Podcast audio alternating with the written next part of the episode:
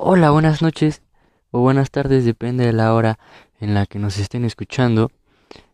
Yo soy Sebastián Campos y les presentaré el podcast del día de hoy. Este, yo manejo los clásicos y en los clásicos hablaremos sobre la orquesta. Un tema interesante para algunos y para otros no.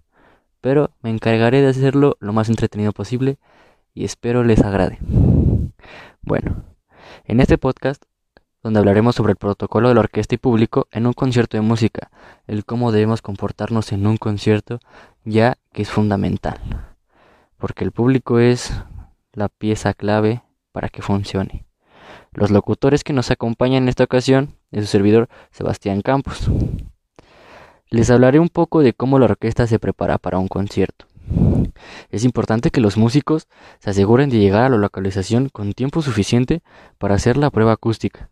Luego, un espacio libre para cambiarse, relajarse y tener la cabeza fresca. Fresca, pues claro, ¿no? Pues pues es que es difícil el ver tanta gente, el que tienen que prepararse que no se les olvide nada, ya que se tienen que memorizar muchas cosas, manejar la presión, es importantísimo, es es algo que no muchas personas pueden, entonces es importante que liberen esa, esa tensión más que nada. Y en esos 15 o 20 minutos, pues claro, se tienen que concentrar antes de salir de escena. Y si no hay nada que hacer, como un despliegue especial, como instalar un decorado, tarimas o algo semejante, pues suele tardar una hora y media. Con eso basta. Bueno, cuando llega el día del concierto hay muchas cosas de las que estar pendientes y Dependiendo de las experiencias del conjunto, a veces también muchos músicos nerviosos con lo que tratar, porque como le digo, no mucha gente puede manejar esa presión de ver a tanta gente. En cualquier caso, necesitan mantener la cabeza clara, tener claro lo que van a hacer precisamente y transmitir seguridad. Si ellos se ven seguros, todo sale bien, porque la gente lo ve bien. Entonces, si la gente lo ve bien, va a ser algo totalmente sano y saldrá de perlas, ¿no? Este, por ejemplo, yo, una experiencia en un concierto, desgraciadamente no he podido ir a una de música clásica, pero sí me ha pasado que, que en un concierto de Maroon 5, por ejemplo, que, que sé que no tiene mucho que ver, pero si el artista sale confiado, pues la gente lo empieza a corear y juega con la gente y les da oportunidad de, de poder cantar una parte de la canción. Eso es lo que quiero ver con la, con transmitir seguridad. En este caso, en la música clásica, con la orquesta, pues, pues obviamente no pueden cantar porque pues, en principio no hay letra. Y luego, pues, si intentan hacer sonidos será algo distractivo. Que por favor, no hacer eso, ¿eh? bueno, este seguiré hablando sobre los comportamientos en el concierto y de cómo se debe comportar el público. Mucho ojo, tomen, tomen el dato, apunten, porque lo voy a repetir, ¿eh? Eh, son cinco eh, seguimientos importantes. ¿eh? Tienen que tomar apunte. Primero, el más importante, ser puntual. Ya que si no eres puntual, el llegar tarde puede llegar a distraer al, a las personas, el que te volteen a ver, el que te hace sentar.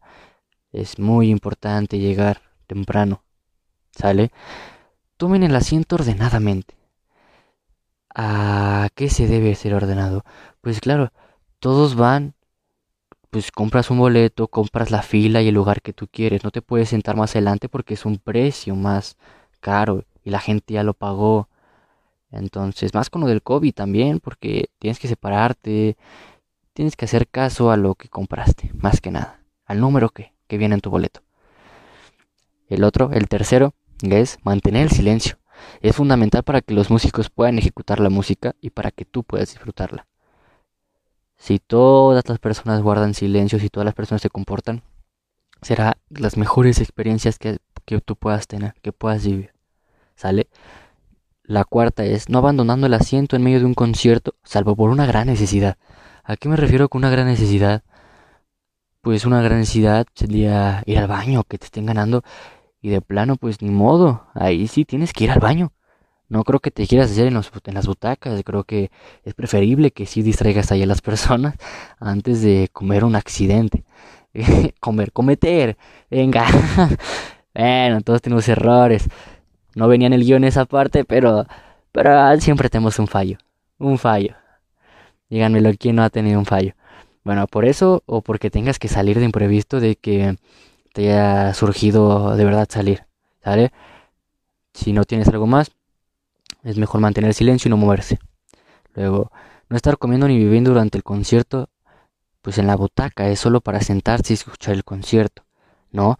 Ya que, pues claro, no vas a poder estar viviendo y comiendo si no, si no son películas, estamos hablando de un concierto de música clásica donde tienes que tener el oído atento en todos momentos. Entonces, a pesar de que se te va a retirar en la sala en, al entrar, pues es mejor evitarse la pena, ¿no? El que te vean cómo te quitan las cosas. Después de esos cinco, algo muy importante durante un concierto es cuando el director entra al escenario y se pone de pie para saludar. ¿Sale? Él por su parte primero ah, saluda al concertino y luego a su orquesta con un ligero movimiento de cabeza. Seis solistas les presenta al público. Los músicos, por su parte, aplauden a solistas o al director aplaudiendo con su instrumento, para verse elegantes o con porte de orquesta. bueno, toca hablar sobre un poco más de los comportamientos del mismo público y aquí les manejo otra vez cinco puntos, un poco más largos, pero sí, sigue siendo muy bonito o importante más que bonito que tomen sus apuntes. ¿Sale? como lo dijo, como lo he dicho más, más que nada, porque por lo que ven, estoy solo en este medio podcast. Pero ah, venga, que, que, hay que estar atentos porque me gusta hacerlo divertido.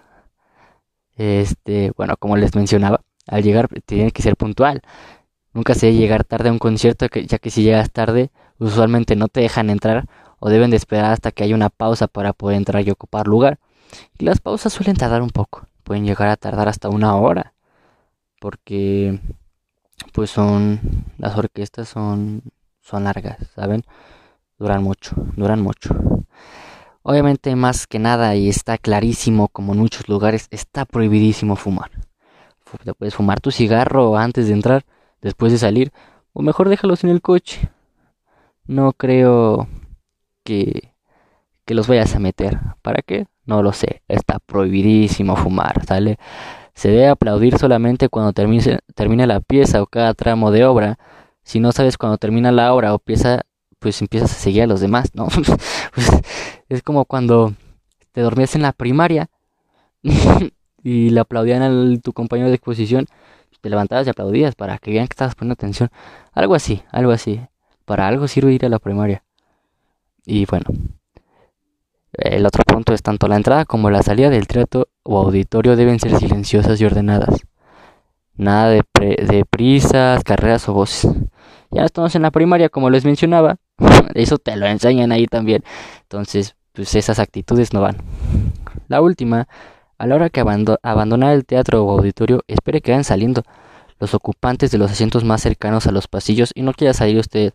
El primero si está en medio de una fila con varios asientos a su derecha y a su izquierda. Deje que salgan ellos primero. Pues claro, es más, más fácil que vayan saliendo los de cerca de la puerta y ir desalojando adecuadamente porque te tardas menos. ¿Sale? Y es mejor. Bueno, mencionaré algunas reglas sobre los músicos de orquesta. Antes del ensayo, estos grandes compositores y músicos tienen que preparar su parte, tienen que tratar de no leer la partitura. Como les mencionaba, tienen que, que ya sabérselo.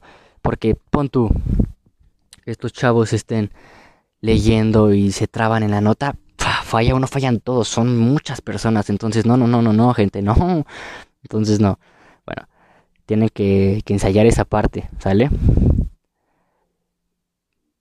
Y si quieren hacer notaciones, tienen que ser antes del ensayo y una parte donde se alcanza a distinguir para el público. Obviamente no tiene que ver el público, ya que tienes que generar tranquilidad y confianza a los demás. Sale por si quieren. Soy el señor Sale, por lo que me doy cuenta. Sale, seguimos con la siguiente. Durante el concierto, revisa doblemente los horarios, ubicaciones y código de vestimenta. Es, importante el que te hagas bien presentable a una de ellas. De smoking, pues ya cada quien detrás una camisita, unos jeans, unos zapatos yo creo que quedas perfecto. No ocupas tanto. Usa colonia o perfume, pero solamente la cantidad necesaria. Aquí no ocupamos baños, baños franceses. Aquí la higiene es importante, pero que huela rico, ¿no? Para que no huela chivo. no deben de cruzar las piernas en el escenario ni en las butacas. Como les digo, si se tienen que ir presentables, tienen que ser presentables. Y por último, al final de una pieza, no pueden bajar el instrumento antes de que el director lo indique. Aquí pues queda más que claro, ¿no? Para finalizar con el tema, añadiré algunos puntos extras. Bueno, ¿cuáles son? Son las que les diré a continuación. Las cuerdas nunca deben de tocar con precisión y exactitud sobre el pulso del director. Tener buena higiene, mantener tus zapatos puestos y usar ropa adecuada. Ya les dije, la presentación es muy importante. No voltees a ver a la gente a tu alrededor, es desconcertante. Sale... Perdón, es automático. bueno, pues, para que más que nada tú vas a disfrutar la orquesta, no los demás. No vivores, no vivores, no seas víbora. No le digas a alguien que suene bien si no lo merece. Ay, tienes que ser sincero. Y si puedes, ir a la yugular. y no te quejes de tus cuerdas, arcos, etcétera. Eso si eres compositor. Ya, si no, pues al final pues te puedes quejar. Pero pues preferiblemente mejor que te lo guardes, te lo guardes. y eso, pues espero hayan tomado nota, porque con eso acabé. Pero no me gustaría acabar así. Me gustaría acabar contándoles unas 18 curiosidades de la música clásica. Yo creo que estas les van a sorprender. ¿Sí? Yo creo que les van a sorprender. Y si ya se durmieron, por favor despiértense porque porque pues son datos interesantes. Datos que les pueden gustar.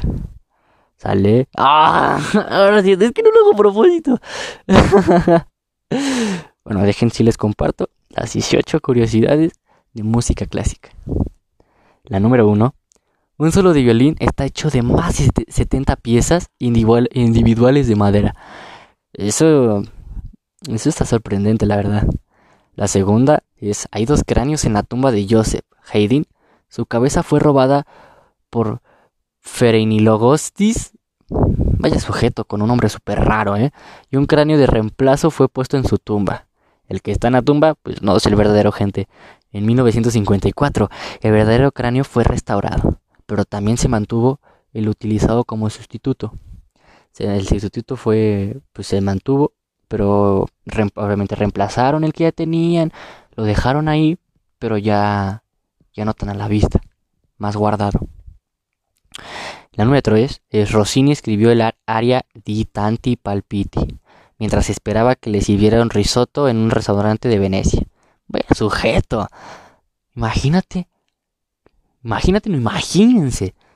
Porque creó un... Uh, una obra de arte en tan poquito tiempo. O ese risotto tardó muchísimo, pues igual y sí. la 4. De acuerdo con sus alardes, don Giovanni sedujo a mil un mujeres españolas, 640 italianas, 231 alemanas, 100 francesas y a 91 turcas. Oh, los europeos son bárbaros. Aquí en Monterrey se ligan a las primas, ve, acá. acá se ligan, no digas. Muchas, que no creo, no creo que le haya alcanzado el tiempo para ver, para conocer a tanta gente. Imposible, imposible. La quinta. La Orquesta Sinfónica de Londres tenía reserva para viajar a la inauguración del Titanic, pero cambió finalmente su barco en el último minuto. ¡Wow! Las vueltas de la vida. ¿Se imaginan? Subían al Titanic y probablemente no regresaban. mucha gente murió. Pocas se salvaron. ¿Ustedes qué creen? ¿Creen que ellos hubiesen salvado? ¿O tampoco hubiese un espacio en la tabla? Continuamos. El sexto. El barítono Leonard Warren murió en el escenario del Metropolitan Opera de Nueva York en 1960, en cuanto terminó el canto de Verdi Morir, tremenda cosa, que significa morir un momento trascendental. Las vueltas de la vida las vueltas definitivamente su momento. Le tocó, le tocó en un momento que era preciso. Terminar de tocar su obra y que se llamase Morir un momento trascendental. Eso impresionante, eso no, impactante, la verdad. La séptima es la piel de mielga o golludo, un pequeño tiburón. Se utilizaba a menudo durante el siglo XIX para pulir violines. Aquí es un poco extraño porque pues para usar un pequeño tiburón como para qué, ¿no? Quitan varias herramientas, eran un poco salvajes, que lo seguimos siendo, lo seguimos siendo. La octava es la soprena dame Nelie Melba murió a causa de una infección de piel después de una operación de cirugía estética sin éxito. Pues aquí nos enseñan que es mejor quererse como uno es y que si quieres cambiar, pues te puede costar hasta la vida. Hay gente que lo quiere, otras que no. Miren, a mí, me gusta cómo me veo y así le seguimos a escuchar música clásica siendo como somos. La novena. El cosmonauta ruso Yuri Gagarin cantó una canción de Shostakovich. Oigan, los europeos tienen nombres muy y apellidos muy raros. Mi paladar no puede, a, duras penas pronuncia la R. que se llamaba Mi Patria, oye, por la radio en su primera misión espacial. Mm. Interesante. Pero yo sigo impactado con el Titanic. ¿eh? Vamos con la décima. Durante una actuación de Boris Godunov en la, en la ópera de Sydney, un pollo se cayó en el escenario sobre un violinista. ¿Qué le pasa a la gente? ¿Cómo le va a caer un pollo encima? sí son bien raritos de repente.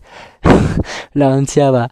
El compositor Renaissance Orlando de la Sus fue secuestrado muchas veces cuando era niño debido a su bella voz. ¿Se imaginan? Yo hubiese nacido en la época de ese güey. Hicimos compañeros en eso de los secuestros. Mi voz es muy dulce, muy dulce. no, pero está feo, ¿no? Que te secuestren por tu voz. Eso sí está.